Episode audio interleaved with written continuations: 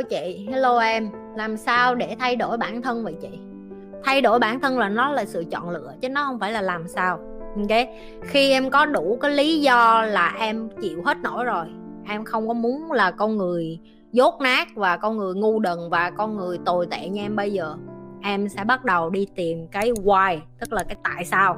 Tại sao mình muốn thay đổi? Và sau khi em tìm đủ cái lý do tại sao mình muốn thay đổi rồi, em sẽ đi tìm được câu trả lời chứ thay đổi bản thân nó không phải để làm. Mấy bạn đi vô hay chị làm sao để làm giàu chị? Làm sao để mà có, giờ chị có cho em 100 cách nhưng em không có cái lý do tại sao em muốn thay đổi thì em sẽ không bao giờ thay đổi.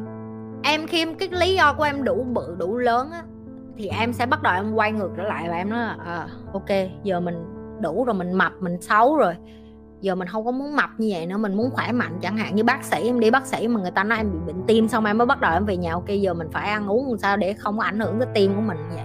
Đó gọi là cái lý do. Khi cái why, cái big why, tức là cái lý do của em đủ lớn, tại sao em phải thay đổi, em sẽ bắt đầu mới đi tìm cách. Ok? Sự tiếc nuối xuất phát từ đâu vậy chị? Có phải từ lòng tham? Không em, sự tiếc nuối nó xuất phát từ cái chuyện là em không cố gắng hết sức, em không có nỗ lực hết mình, em không có làm đến cuối cùng, chị nói ví dụ có nhiều bạn hay đến nói với chị là, chị, em hối hận vì em đã chia tay người này người kia. Khi chị nói là tại sao em hối hận? Dạ em ước gì hồi đó em làm cái này, em làm cái kia, thì có thể là em giữ được ảnh. Chứng tỏ là các bạn chưa có nỗ lực một trăm phần trăm trong cái mối quan hệ của mình. Chị nói ví dụ, em hỏi chị chị có hối là hận khi chị ly dị không? Không trả lời của chị là, hell no. Ok? Không. Tại vì sao? Chị đã làm hết bổn phận của một người mẹ, một người vợ, một người con dâu một người phụ nữ bỏ cái đất nước của mình để đi qua đây, chọn cái người đàn ông mà mình yêu thương để mà cống hiến cho họ, để mà hy sinh, để mà ở nhà, để mà đi làm, rồi còn vừa đi làm, vừa nội trợ, vừa chăm con, vừa chăm chồng.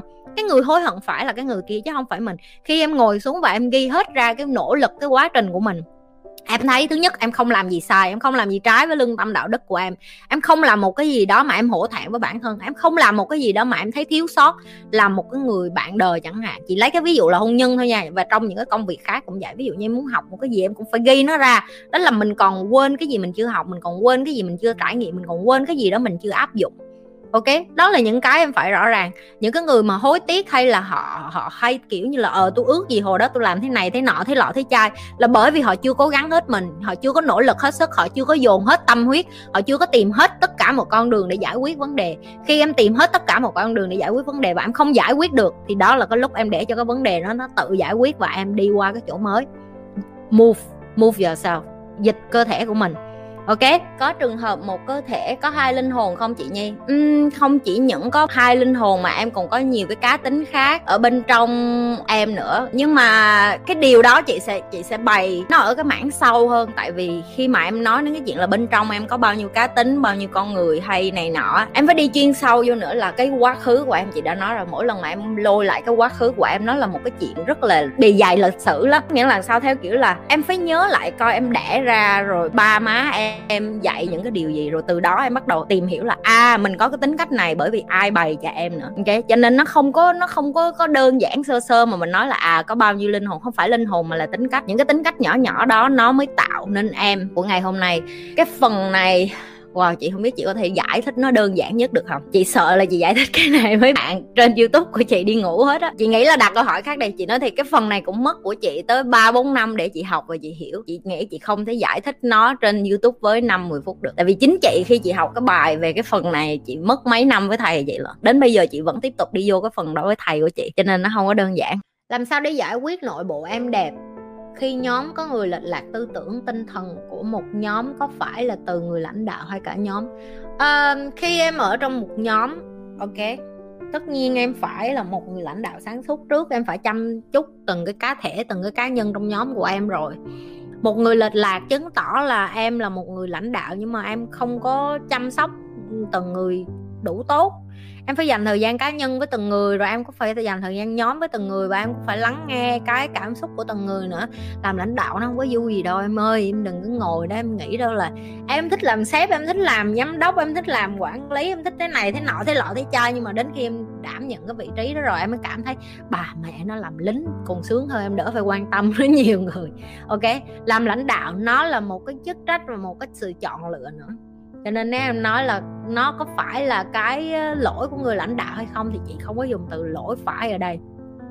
Mà chị dùng cái từ là có đôi khi nếu như người ta, cái tư tưởng người ta sai lệch, tức là người ta chưa có đủ cái văn hóa mà, gọi là, lớn lên, người ta thích nghi được với một cái môi trường mới hoặc là họ không có chịu được cái áp lực. Tại vì mỗi cái chỗ làm nó sẽ có một cái áp lực khác nhau có những cái áp lực người con người người ta chịu được, có những cái áp lực người ta không chịu được.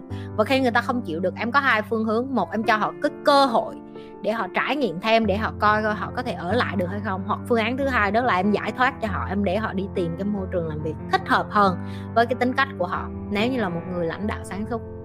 Vậy thôi.